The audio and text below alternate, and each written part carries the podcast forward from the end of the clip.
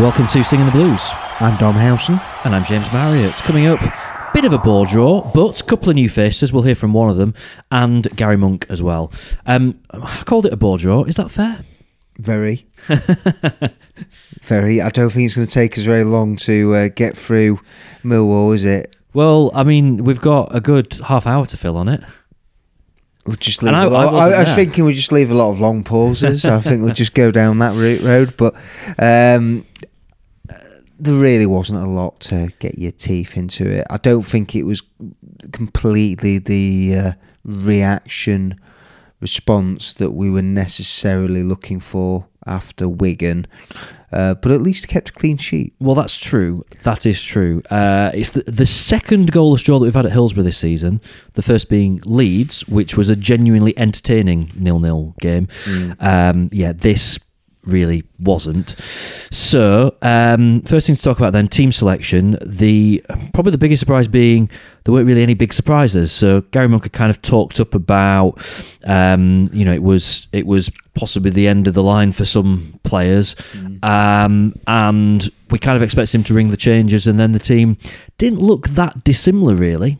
No, it didn't. Uh, I suppose the big tactical change that he made was he playing Adam Reach in the number 10 position, which I really think we need to ditch that experiment now. I think that I think we've seen enough this season to go as good a player as Adam Reach is. I don't think it's going to get the best out of him. He didn't play close enough to Atdhe Nuhiu for me. They didn't play as a partnership, and as as clever and as versatile player as Adam Reach is, I think he's better out wide than what he is certainly as a number ten. And he has put some good performances in over the years in central midfield. I'm not taking that away from him, but I just think that uh, as a number ten, that uh, you know we we've seen Fernando Forestieri play very well in that position, uh, and that's where he's played the majority of his career or where he likes to play so he can drift and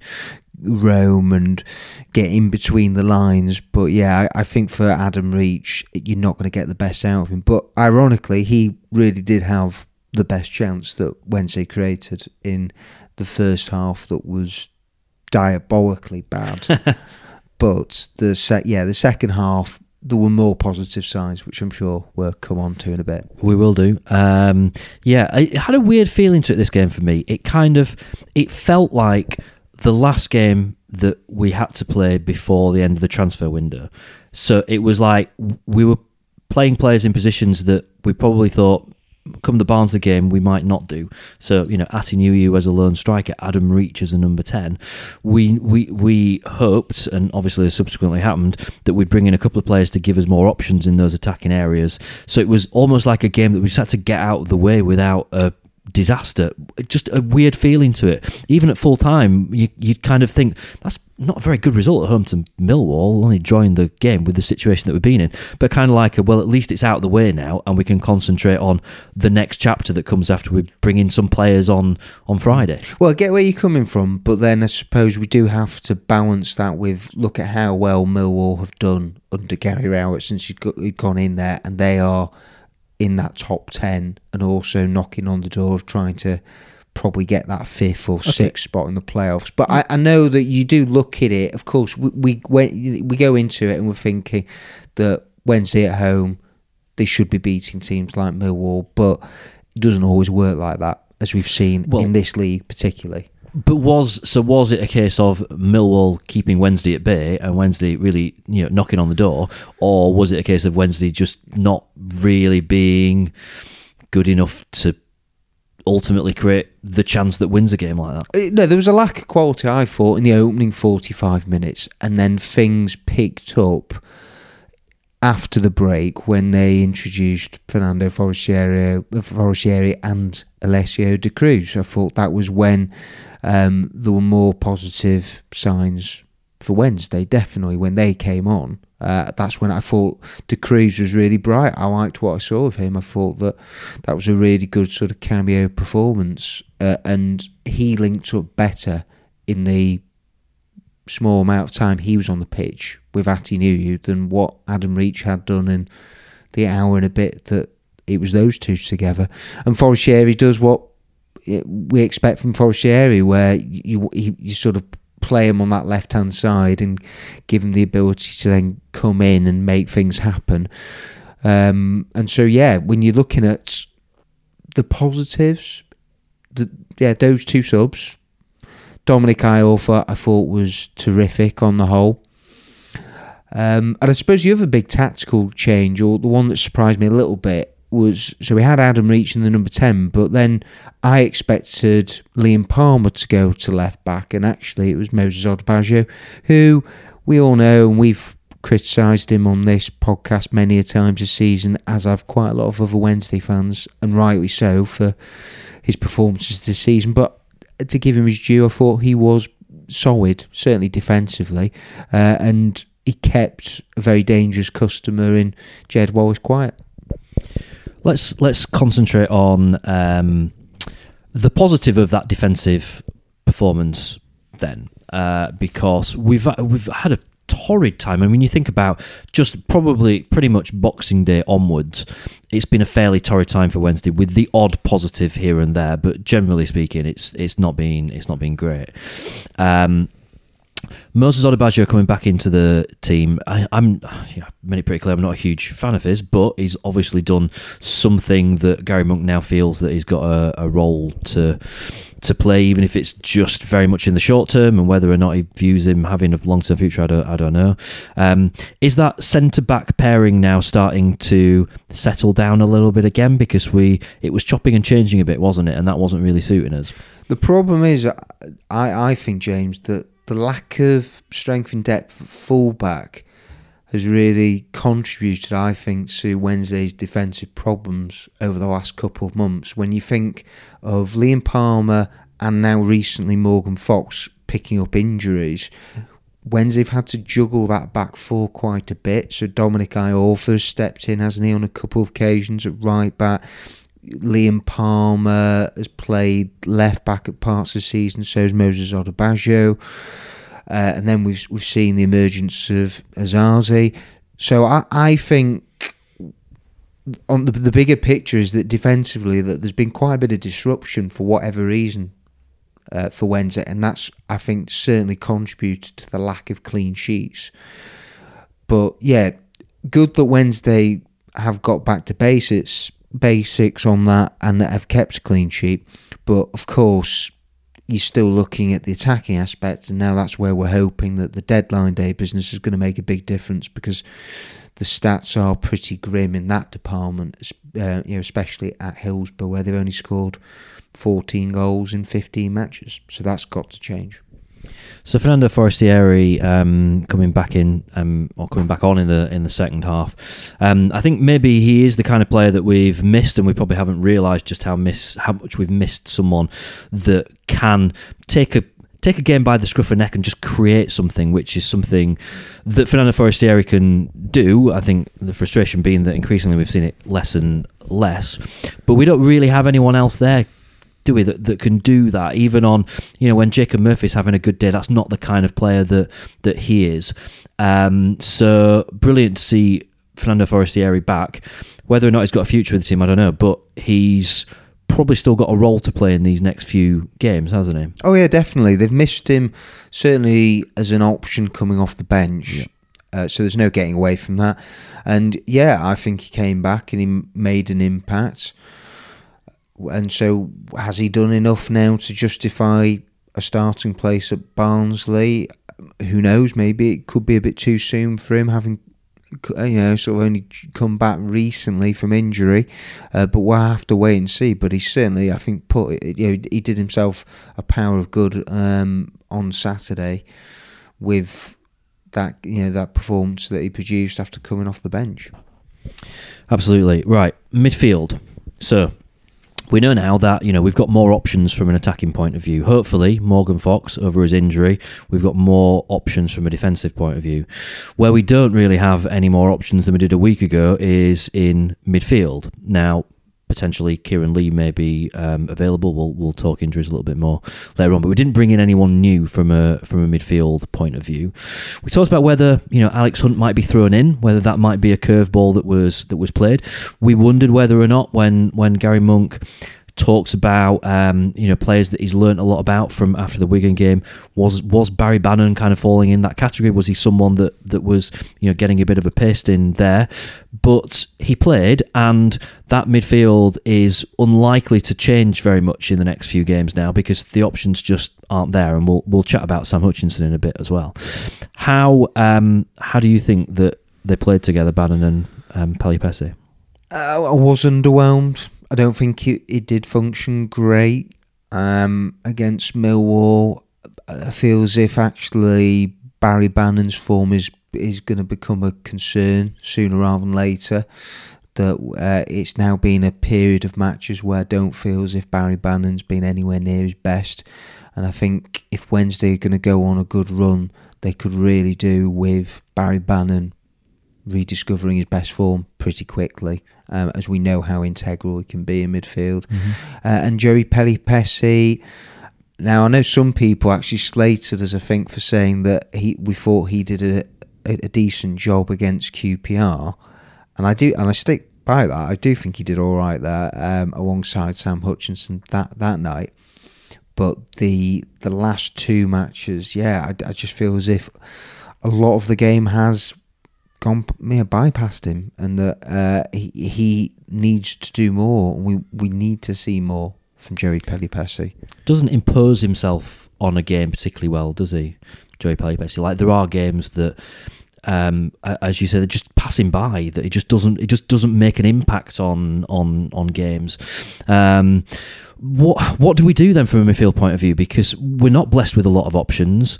Um, let's let's touch on this issue with Sam Hutchinson. So um, it, it's kind of become clear over the course of the last week or two that Gary Monk uh, has been you know quite actively has taken Sam Hutchinson out of the out of the, the squad, and um, we'll we'll hear what he said about it when he was asked about it in his in his media call this week in a moment.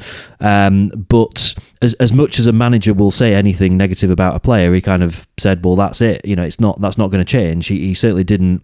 He had the opportunity to say, "Well, it's you know, Sam Sam will be back in the fold or, or whatever." And, we didn't name individuals, didn't. yeah, and no. it could have applied but, to you, you could, a couple players. It well, Keiren Westwood. Yep. You could have thrown in there. Jordan Rhodes was not in the squad either. Right. Uh, against Millwall. And of course, your personal favourite, David Bates. So there's actually about a quartet that you would say right now. Okay. They uh, do seem to be certainly way down in the pecking order, and that. Um, yeah, Gary Monk is, is looking to the future. Right now, Wednesday needs some results if they're going to keep this season alive. So there will be some fans out there listening to this and thinking to themselves, then surely you'd want Sam Hutchinson with what he's done for the club over the years uh, and what he can do on his day that it would maybe be a bit foolish to bomb him out or to you know look beyond him now with 16 matches still to play yes his contract's up at the end of the season but uh, yeah, some people will look at it and think, well, Sam Hutchins can still have a part to play. Uh, and you're right in the sense that by leaving him out, then it leaves you with what four central midfielders. So Barry Bannan, Joey Pelupessy, Kieran Lee, Massimo Luongo. Luongo has had a stop-start season, full stop. He's had his injury problems. He's probably going to be a doubt for Barnsley. Uh, Kieran Lee, another one injury issues. Um, and it was what they've both played double figures this season, but quite a few of those have been from off the bench. Mm-hmm. So your options are then, in terms of recognised senior players, it's Barry Bannan and Jerry Pelupessy. I, I, I understand and can see that Gary Monk, he, he's had one transfer window to work with they were never going to bring anyone in permanently. The priority was always on strengthening the forward line. Uh, and I suppose that's fine, but then it really does underline, doesn't it, just how big a rebuilding job there is to be done. That okay, you're now going right. He's not fr- frozen Sam Hutchinson out, but he's not going to play him. He's taken that decision. It would appear. So Wednesday, where else have they got to turn to other than an Alex Hunt, the youth? Really, that's what else have they got? So it, they, they're looking a little bit, yeah, threadbare at the moment with the injuries to Lee Luongo. Hutchinson is not going to be selected, it would seem. Uh, so yeah, Wednesday having to go with what they've got, and of of course there's no window now, and this is it for the next 16 matches. So I mean, the risk is, you know, what if someone else picks up an injury now? Um, Barry Bannan's had a couple of injuries in his time at, at, at Wednesday. Um, you know, Joey Pelupessy's been in and out of the fold, not necessarily injury related, but his form's fluctuated quite a lot, hasn't it? Um, yeah, it's it's it's weird how suddenly you know everything was about the lack of options we had up front, and then suddenly you just stop and go, "Hang on, we've not we've not got a midfield anymore. What's going on?" Let's let's talk about Sam Hutchinson because you've um, you've spent a fair bit of time with Sam Hutchinson in, in, in the time that he's been at the club. You've done a couple of quite in depth interviews with him. Two managers now that have, to varying extents, um, decided that they, they weren't going to include him in their um, first choice team. Let's let's put it that way. I don't want to use the word frozen out because that might be unfair on on, on Gary Monk and kind of whatever the situation is at the at the moment. Um, what why why? What what is it about Sam Hutchinson? Now we know that on his day he is as good a defensive midfielder as there is in this league and probably good enough to be playing in the in the Premier League on his day. The uh, major issue with Sam Hutchinson's always been a, a temperament issue. Well two major issues I guess one a temperament issue um, and that is not just picking up silly bookings, but quite rash challenges. And even in games where Wednesday are out of sight and have got the three points in the bag, you see Sam Hutchinson just unable to stop himself making challenges on the halfway line when there's nothing to be gained from it. It's not. It's not I, a I goal scoring opportunity. to reliability, James. I think that's and that's what you're getting at there. I well, the other the other thing obviously the is manager. injuries. No, well, I, I'm combining the two of The, the the bookings, the temperament side, and injuries. And so, Gary Monk has come in and has assessed the options that he's got and what he's had to play with over the last five months or so, and he, he's now taken the view that Sam Hutchinson, big character in the dressing room, he's been a great servant for Wednesday, but he's 30, his contract's up at the end of the season. Can you build a team around Sam Hutchinson? Something we've discussed before. The most matches that Sam Hutchinson, I think, has ever played in a season in his career is 30. When a championship season is 46 matches long, and throwing cup games, playoffs. Mm-hmm. So under Carlos, Wednesday played what was it in his first season, nearly sixty matches. So Sam Hutchinson probably would have only played in half. Mm-hmm. Right, is the reality. So that's where we're at. And then you've also got the frustration too of how many times have we seen it over the last nearly six years of Sam Hutchinson where he actually starts a match and he comes off with an injury. That I think would be very frustrating if you're a manager Right. when you get situations and scenarios. I think where in the first half, very early on, we've seen that a couple of times with Sam, or even in the second half where he's gone off with an injury, something's forced him off. Because let's face it, Sam Hutchinson has probably had pretty much every injury that you could think of in his career.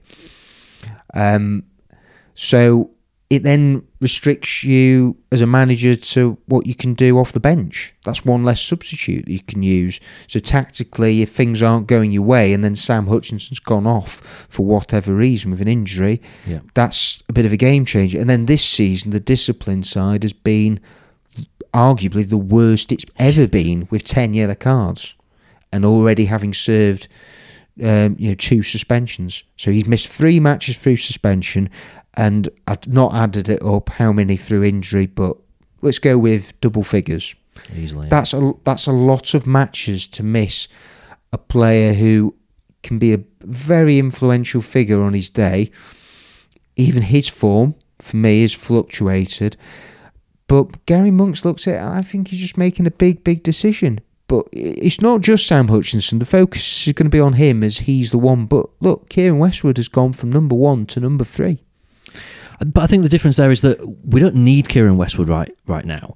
We're not we're not crying out thinking, God, you know, we really need to change our goalkeeper. Well, you say But that. mid- midfield is a situation where we, we, as we've just talked about, we're, we're low on numbers. You know, right now would be a time if Sam Hutchinson was just coming back from injury, we'd be saying, "Thank God Sam Hutchinson's back." Because but they might we- not be low on it. numbers in in another week. Massimo Luongo's near. Kieran Lee might be certainly in the squad for Barnsley. So then you've got four I get options. So What- then the clamour for Sam Hutchinson shouldn't be as high as what it is right now. But it, but it was last weekend because you know we ended up playing. I'm not. uh, It's unfair to describe Bannan and Pelupessy as a makeshift midfield, but I think most fans, and I know there's a debate about about this, but if if you go purely on on ability uh, of of the if there's three of them available, then you go with Bannan and Hutchinson over Bannan and Pelupessy. I think most Wednesday fans would would say that. Um, what what I'm trying to figure out is what why why why right now? You know what what what is it that when we're in a position where we really need midfielders, what's what's suddenly kind of tipped the balance to make him think actually it's better to play someone that's maybe a, a not as good a player than play Sam Hutchinson. Well, is is it that get- trust has just fallen to bits? And and I guess the the what what I'm kind of asking here is. Um, I've I've heard interviews with Sam Hutchinson, right, and he's great value to listen to because he's honest. He's painfully honest at times, uh, and that is one of his biggest qualities. And I imagine for a manager, that's one of his biggest weaknesses because this is a guy that speaks his mind. And if if he does that to the media, and we know that he's done that with fans. He's told fans at under twenty three games, "I'm fit. Why am I not in the team?" You know, he does speak his mind. He's quite honest with with people. Um, is is that the thing that could tip the balance if Gary Monk just thinks I just can't trust this guy?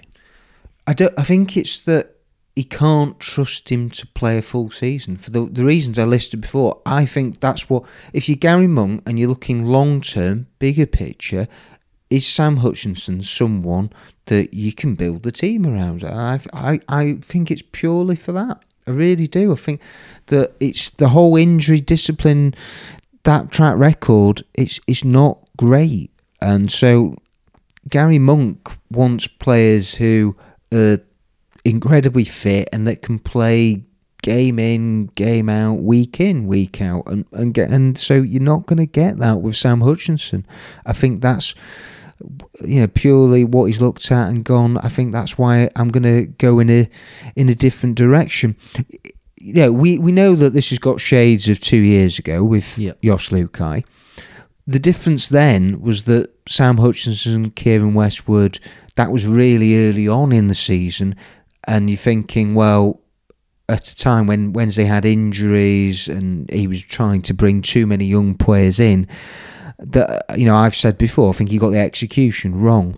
Whereas actually, I do look at it now, and and I I do understand it uh, in a lot of ways. Why Gary Monk is thinking that I've got to make my mark on this team, uh, and so if we're going to get some short term pain for long term gain, that's what he's going to do. Well, let's hear from Gary Monk. Um, so he um, well talks about a lot of things, but first of all, he was asked about this issue of um, players being frozen out. Some are in better positions than others. That's clear, um, and that's been communicated. And yeah, that's all I really need to say about it. Yeah, some are in much stronger positions than others, but um, as I said, my job is to communicate that. I'm not going to say what I've said to certain players or certain positions. I think that's to be respectful and to respect the players themselves. But yeah, there's been very clear on terms of certain standings within the squad, and but my main focus is on the games ahead of me and the teams that will play and the squads that will be there to go and compete for those games. with Connor Wickham, he's not started many matches this season. Uh, how, how would you feel about throwing him straight in? I think uh, with the market that we were looking in, um, the area with loans and free, frees, those are the areas we were looking in. Quite naturally, it's not going to be a market of, of players that have been playing. You know, you're not going to go and pluck someone on loan who's been playing every single game for another club. They're going to be players that are either not involved or in and out of teams, um, not have played all the minutes. That's just the market we were in, so we knew that anyway coming in here. But the, the key was to try and get the right type of players in. That's what I think we've done well. Um, that's what I've tried to do with Connor, um, Alessio, and, and, Josh.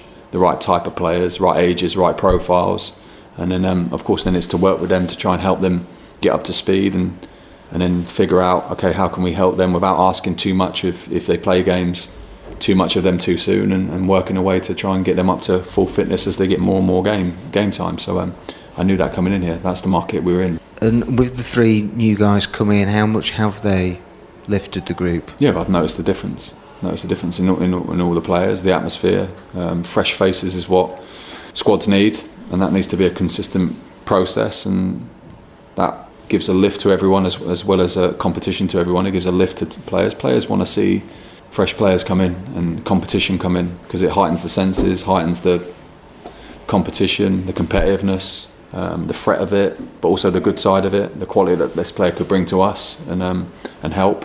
So all of those things mixed in are what a squad want and what a squad needs, and yeah, we managed to do that and seen a good response from the from the squad this week, and um, and yeah, determination for this weekend. But it's all doesn't matter. All that matters is what we do on on Saturday against Barnsley with the run that you have been on, how is confidence generally in the group? Yeah, I think like anything, wins are the ultimate confident booster.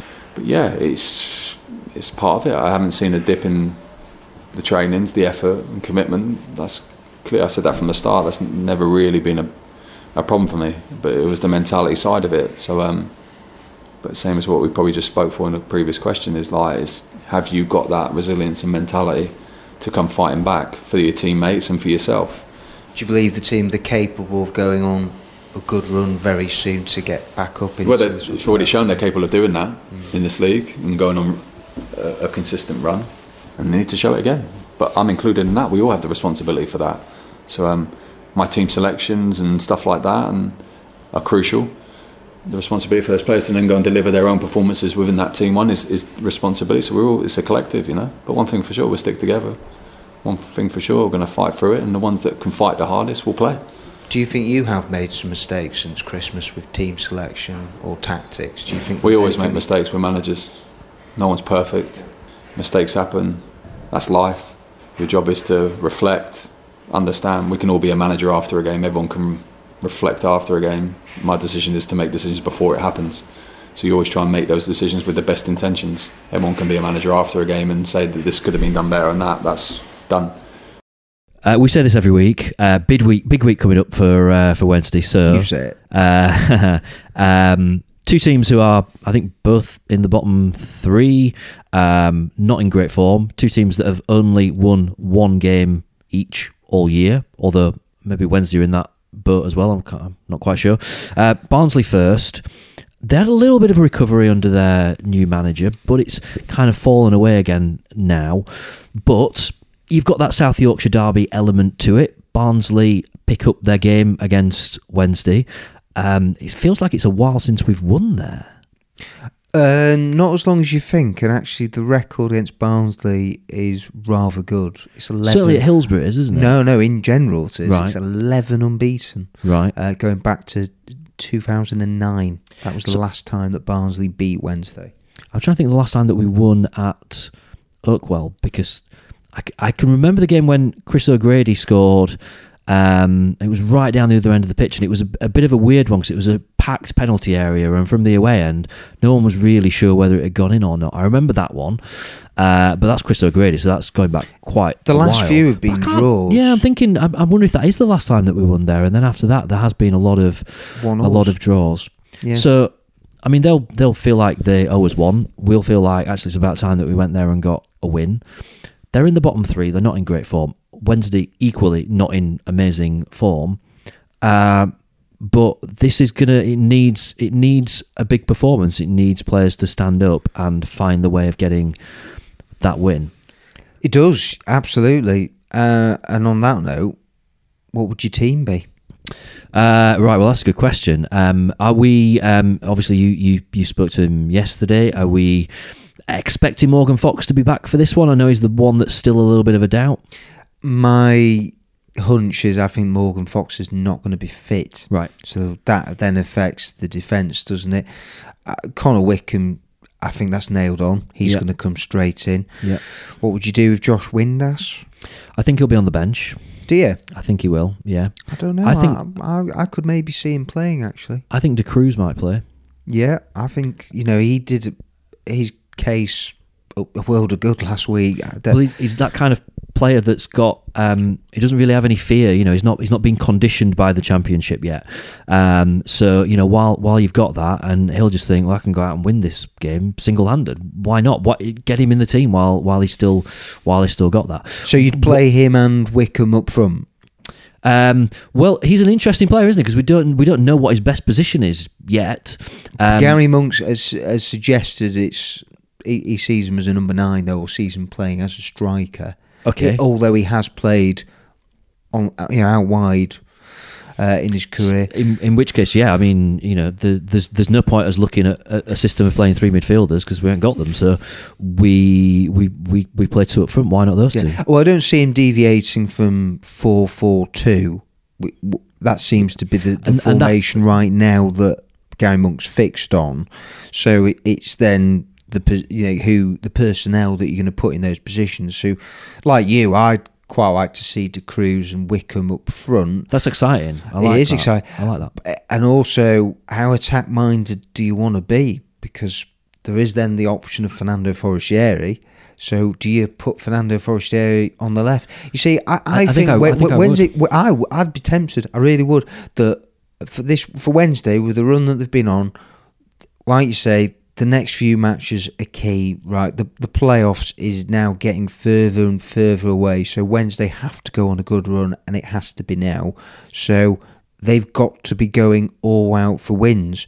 Now, Gary Monk has been criticised a fair amount for sort of maybe the negative and conservative approach at times, and I think I think that's yeah. I would say on occasions that it's been warranted. On others, I think it's been maybe a bit harsh. But I definitely think that you're playing the bottom two away from home, and Wednesday have actually been better away from home and mm-hmm. seem more suited, don't they, to playing away from home. That I, I, I think that almost attack is the best form of defence in some ways, and I think that with the attacking options they've got now, there's no point Connor Wickham, Alessio Da Cruz, Josh Windass coming to Sheffield Wednesday to sit on the bench. No. They need to be unleashed. Um, Windass is an interesting one because I, I don't know a huge amount about where he's best suited or his best position where he'd fit into the team. He he was a name that sort of came from nowhere, like very quickly. It sort of a name that was mentioned, and the next thing it was like, well, it's you know, it's pretty much done. There was talk originally about it possibly being a deal involving Jordan Rhodes going the other way, and then it became quite apparent that we were determined to get this one done. So Gary Monk obviously sees him as fitting a role in this team. Yeah, definitely. Hard working, um, ag- you know, aggressive player who's versatile. Uh, Josh Windass, the fact that he can play right, left, or up front, I, I think that's the sort of player that, yeah, that Gary Monk wants uh, to give him that flexibility, especially out wide. That we've banged on about it so much that Wednesday have had their issues with form from Jake Murphy to Kadeem Harris to Adam Reach. That all three have been up and down. So are you taking all three out and you, you're going to stick Windass in as well? Yeah, I would. So just go all new look. I'd attack. love it. I'd love I mean, if we count Forestieri as being part of a new look attack because he's al- almost like a new player again. I'd, I'd love it, but uh, whether Gary Monk decides to to do that, he may think that. I'm now sort of backtracking a little bit. Well, I- know but what- I know maybe what you an mean, Adam, 'cause- maybe an Adam Reach, or you'd have somebody who you know what you're gonna get from them away from home, uh, and then you have either Forestieri or Windass perhaps up your sleeve should you need to throw them on. I, I think he'll play Reach. I think that Reach gives you that player that's also got a bit of a defensive brain and stops it from um, being the complete unknown, which it would be by playing that that forward line without without Reach there. Um, then I suppose you've got that question on the left of do you play Forestieri, do you play Windass, do you stick with one of the other players? Um, I, I'd, I'd like to. I think Forestieri would be excited about playing with Da Cruz and Wickham, and I think that will see him up his game for for that, and, and, and it'll really garner his interest in the in the game. Do you know what? Also, I think if you play Forestieri, Wickham, Da Cruz, that's the most mobile attacking unit that Wednesday have had. I think maybe for months. When you think that Stephen Fletcher's still out injured, or good news actually that Stephen Fletcher, you see, he might be back say middle of March ahead of schedule by a couple of weeks. So maybe Stephen Fletcher will be back, say, for the last 10 matches. Right. That, and then, you know, you're thinking, look at them for Playoff I push. know, yeah, it on. will be back on. But you've got to be in the position to then, you know, kick on and then he'd be Yeah. like the, you know, cliche new signing when he's fit. But we, I suppose what I would also look at is that Barnsley defensively, they are shipping goals in for fun. That that is uh, you know been a huge weakness and problem for them all season. Their record actually at Oakwell isn't too bad. They, they've been much better at home than they have away. So I'm not expecting it to be an easy assignment at all for Wednesday. But I would like to think that the lift that the new signings have given the dressing room, and if they come straight into the team, that that will hopefully lead to a positive result uh, and, and hopefully a little run. That's what we want to see. Um, I hope some people listen back to this conversation after the Barnsley match and think what a ridiculous point to raise this is. But uh, we've seen Gary Monk sometimes be a, a slightly conservative manager. Is there any risk at all here that he's not going to put any of those new players in? He's going to say they're just not ready. No, no. From the And- way he was talking, with, no, he you know, will. What, He'd be if that team in. sheet comes out and Atdhe Nuhiu's playing a, as a as a lone striker. No, they're definitely going to play. I would say at least one, if not two. I'd be gobsmacked if he didn't play them. I, I, I there is absolutely no way that you've signed Connor Wickham and you'll be paying a decent amount of and proportion of his wages, loan fee. He you can't leave Connor Wickham right. He was ineligible for Millwall. Fair enough, but you can't not then play him. He's just had a whole week of training, as has Josh Windass. It's actually been the perfect build-up for the, for those guys to get used to the new teammates. Not that it's actually that new for Connor Wickham, um, having been here a few times before. But yeah, Da Cruz, you've got him up to speed more. You've got to play them. You have to. Um, let's hear from Connor Wickham because um, I actually found some of this stuff that he talked about, kind of you know how things have, have changed since he was last here, really interesting. So uh, yeah, let's hear from Connor Wickham. What's your personal target between now and the end of the season, Connor, and what do you think's realistic for the team? I think it's been well, the the whole changing room has the changing room, the change, the training facilities has completely completely changed since I was here. So I think the the ambition of the club, the the way that the the chairman, the way the manager wants to go, the, the, the direction they want to move in is quite clear to everyone. Um, especially now, I'm not being back for five or six years, you know that everything's changing. So. I think they are planning to become a Premiership club, and that's the ultimate. Ultimately, that's what we're in this league to do: is to go forward and, and get into the Premier League. H- How strange does it feel coming back again for the third time? It's quite nice. Uh, there's still a few faces that I know, staff, the players. Maybe coming back with a bit more expectation after my last loan spell did go go quite well. Um, but I'm ready for the challenge, and you know, hopefully all the boys will be as well. How much has it helped you settling in, having sort of a week to just focus on training rather than having any games? Yeah, I think eh, it's a difficult one. It's you, I think you learn a lot about new players when you're playing games. The kind of people become different personalities on the pitch and the way their leadership skills or their demeanour on the pitch or their personality on the pitch may be completely different to, to in the training pitch. So yeah, we'll see. We'll see on Saturday, and hopefully we can all we can all work together and get the and get the three points. In what way is this place? How different is it then from when you were last here seven years ago? So Um, what's changed?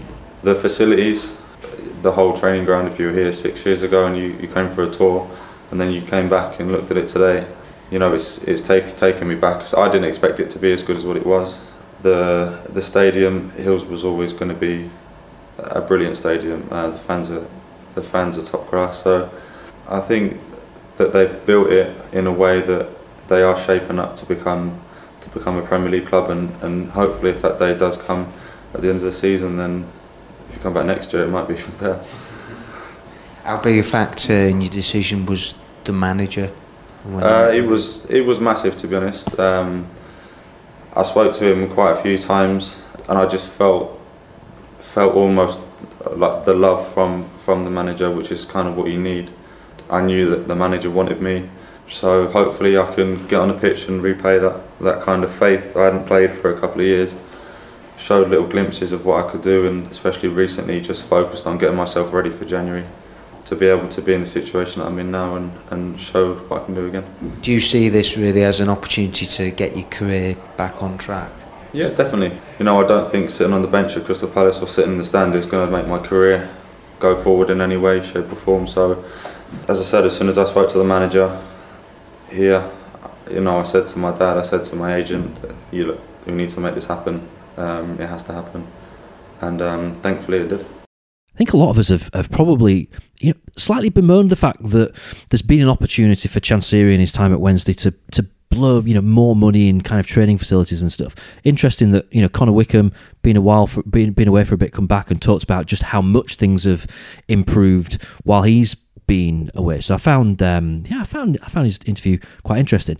Um, he gets a couple of black marks next to his name for calling us Sheffield a couple of uh, times during his uh, interview. We we didn't include any of that in the bit that uh, that we that we just ran. You did that deliberately. That was out of principle, wasn't I it? did edit out him calling us. It does. What I have to say, it really winds me up whenever a pundit. It's the same with the the other team. That again, if they get called Sheffield, it really winds me up. Yeah, you would, Having- you would having- think that he'd know better. I know you really would. You know, it's just the most basic thing. But I, I, I think sometimes pundits do it deliberately. I swear, uh, almost as if they know that this is going to annoy what like the other fan base, or, or just going to annoy them both. So um, we we've obviously we've talked about the possibility, the prospect of Connor Wickham coming in a few times on this podcast. In fact, I quite jokingly referred to it before it started becoming a, a genuine sort of rumor. The way that he talks about it was as if it was never really in doubt that you know he knew that this was the move that he wanted. Players say that quite a bit, don't they? And and and you know, it's one of the things that players are almost taught to say. You get the feeling with Connor Wickham that that there's you know a real kind of genuine thing there that you know he really did want this move that he probably wasn't interested in anything else we know there were other clubs that had got offers on the table that that were probably accepted as well by by Crystal Palace um it kind of feels like it means a lot that there's a player here that kind of feels like a bit of unfinished business Yeah, d- definitely. Uh, and you're right that there was Reading who were in for him. There were other clubs that were sniffing around. So he he did have other options.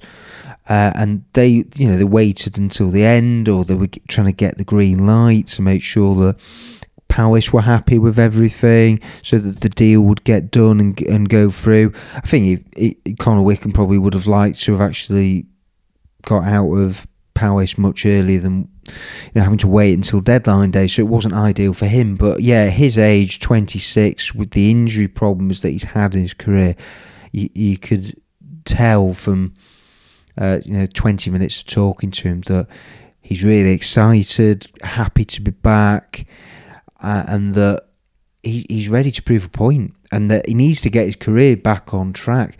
It's amazing when you think that Connor Wickham made his senior debut when he was 15.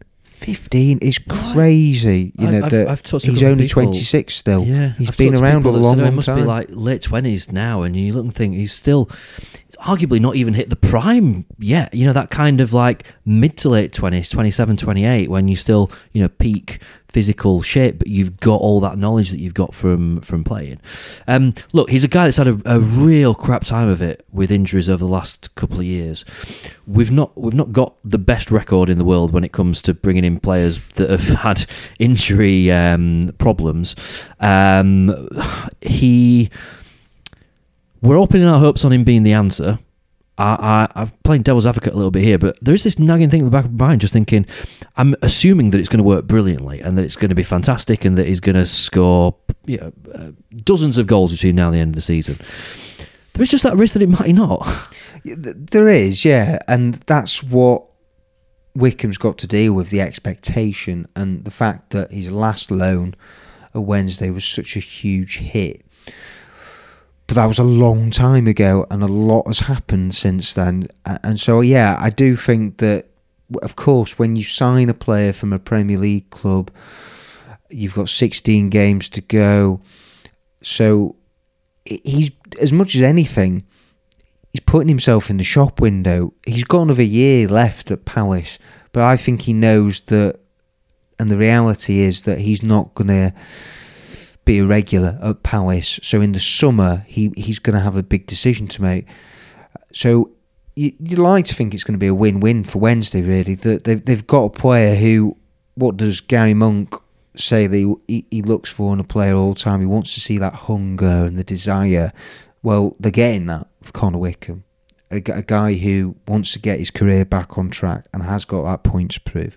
Uh, so, you know, we wish him well, don't we, really? And I think that if he can get five or six goals, chip in with a few assists, keeps Wednesday in the uh, five or six. What five Double figures, couple of dozen. Sorry, I forgot. You're thinking that he's the new Lionel Messi, or but he was. I mean, I know he's not played a lot for Palace recently, but the the time he spent on the pitch for Palace, he's actually been in decent form. Yeah, but yeah, he has only played seven or eight matches this season. He hasn't started many games. It's been a long time. So this is why I think we have to be realistic and say, is he going to get through starting three games in a week coming up? Is he going to manage Barnsley, Luton, and Reading? That I think that's going to be a big ask. And so, how Gary Monk manages him, especially in this next month when they have got the busy schedule, he is cup tied, as is Josh Windass, so they can't play in, in the City game. So we get a break from that one, but yeah, that's why I think that Connor Wickham was what 19 or 20 when he was last here at Wednesday, but he's he's actually had a lot of bad things thrown at him since then through injuries, had lots of misfortune. So I think let's let's not get our hopes too high. It's just uh, you know I think the key will be for him. Of course, it's going to be the same with any of Wednesday's strikers, isn't it? Service needs quality service and they need to create more chances. Certainly, a lot more chances than what they have done in the last two matches. It's been nowhere near enough. So that's got to change. And what was it? Two shots on target. That's what they had at home to Millwall. And I couldn't tell you what they are off the top of my head. I, can't, I don't remember. So that's that really the ammunition that has really got to be better, or otherwise Connor Wickham is going to find it a bit of a struggle. Let's talk about um, something that didn't happen um, on transfer deadline day, and that's any players going out.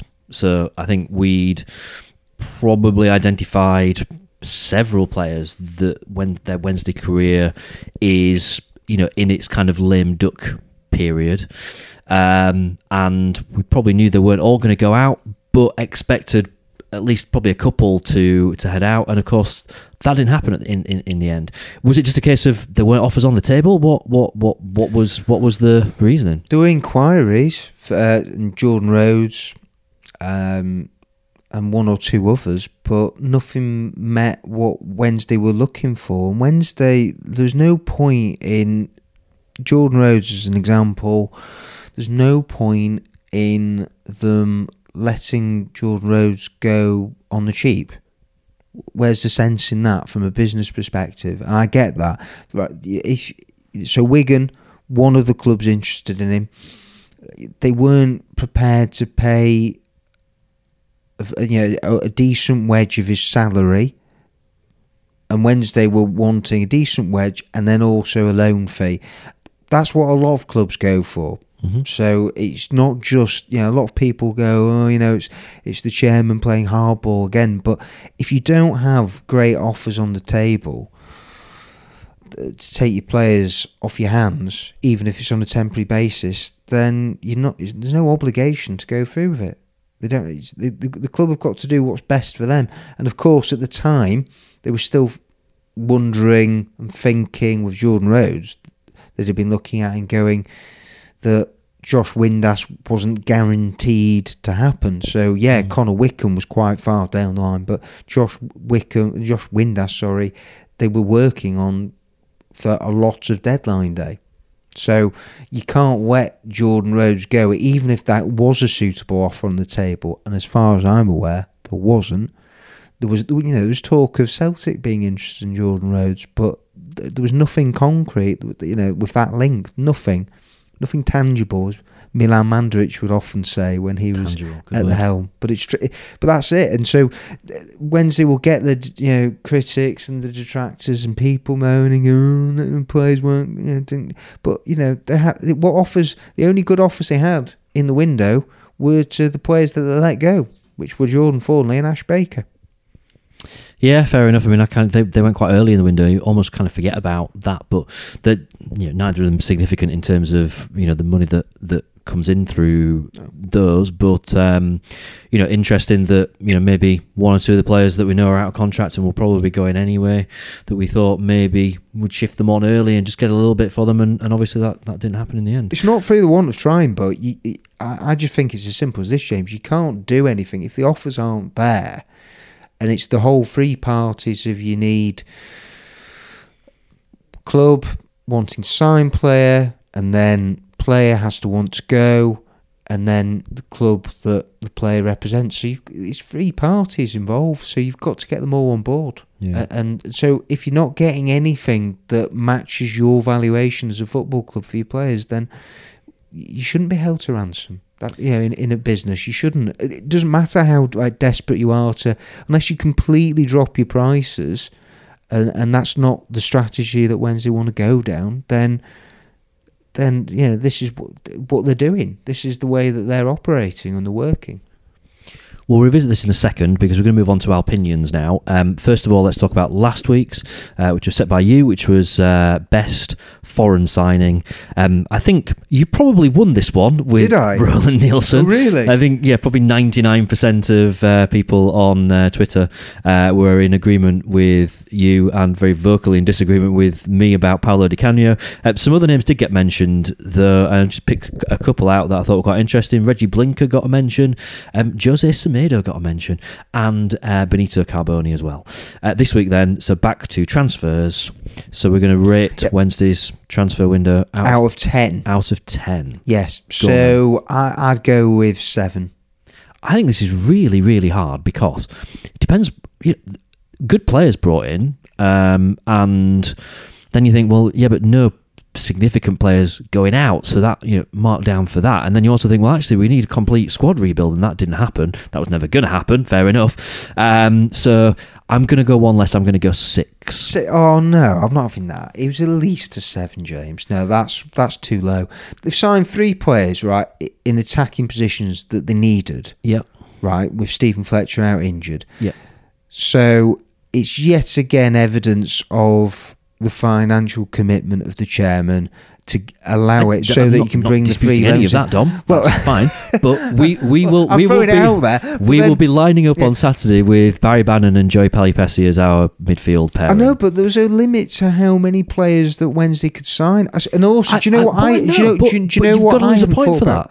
N- No, I disagree. You See, I think that seven is a solid score. There was room for improvement, and the room for improvement was if they could have got out. You would have to say right now, if they could have got Jordan Rhodes or Keiren Westwood or both, then that's why I, I would have marked them higher. But I, I think for business that they've done, you, I, I don't mean you can knock it for the, the signings that they've made. To make three, when at one point we're maybe thinking it could only be one. Um, yeah, I, I, I don't strongly disagree with you on that. I just I think that seven is just too high. I think that I think the problem is that Wednesday is there's so much business that needs to be done that it's almost impossible to score anything higher than a six. Just impossible because we need we need uh, a couple of new fullbacks. We need uh, we need probably two quality central midfielders, um, and we we could actually probably do with another versatile wing player.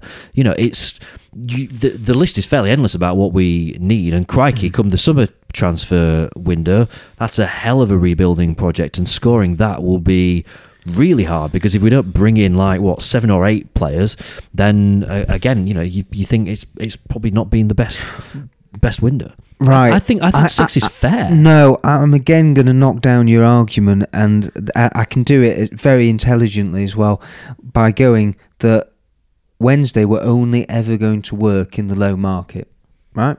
So that was that was made categorically clear at the start of the window, and we're thinking it was only going to be maybe one signing, possibly two. Wednesday actually brought three in, so that's number one. Number two, Wednesday couldn't. It made it makes absolutely zero sense logically to have brought in any more than the three that they have done, because you can only have five loans in your match day squad. So, how many loans have Wednesday got at the minute? Five. Oh, okay, look, we don't have the greatest record when it comes to players being injured. Like you know, let's it, it, it's uh, strength in depth is is not a bad thing. I know, I agree, but then Gary Monk has made it clear that with his the policy of youth that he's wanting to between now and the end of the season, we're going to see, I think, two or three youngsters make their debuts. Okay. I, I, so so they so you would have blocked their path if you'd brought more players in than what they have done. Uh, yeah, fair point. That you, you can't you can't add extra points on scoring a transfer window on that basis, though. That's that's a side. No, issue. but that's no, you can because that's strategy. Uh, yeah, but we're not scoring strategy. We're scoring a transfer window. Uh, yeah, but I'm also looking at the overall picture. I'm not shifting So, from six. Six. Well, Okay. uh, we'll, we'll we'll let We'll- the uh, listeners decide. Won't We we, will, But I, we I think they're going to go look at it more fairly than you and objectively than you on this occasion, and they're going to go that it's a seven. No, I It's think people will agree with me and say all those things are fine, but we there's still a couple of players that we a couple of positions where we needed to bring. So no, hang on, Uh, right? I'm not letting this go. So, what would you rather have done then? So, would you have rather not brought in the three forwards to have then got in another? No, I'd have brought them in as well. It, it doesn't. There's not. There's no. There's nothing that says thou must only sign loans. Like we could have brought in other. No, but with the whole Players. EFL We're charge not- we're as not- things stand, that that's off the table. That doesn't make a lot of sense, does it? It doesn't make too much sense, does it? Really, to go spend big or spend masses of money I'm not right talking now. about spending big, but um, you know, I'm I'm I'm just you know, I, I'm I'm not taking every single factor into the consideration of just saying I'm just rating a transfer window, and I would rate it six.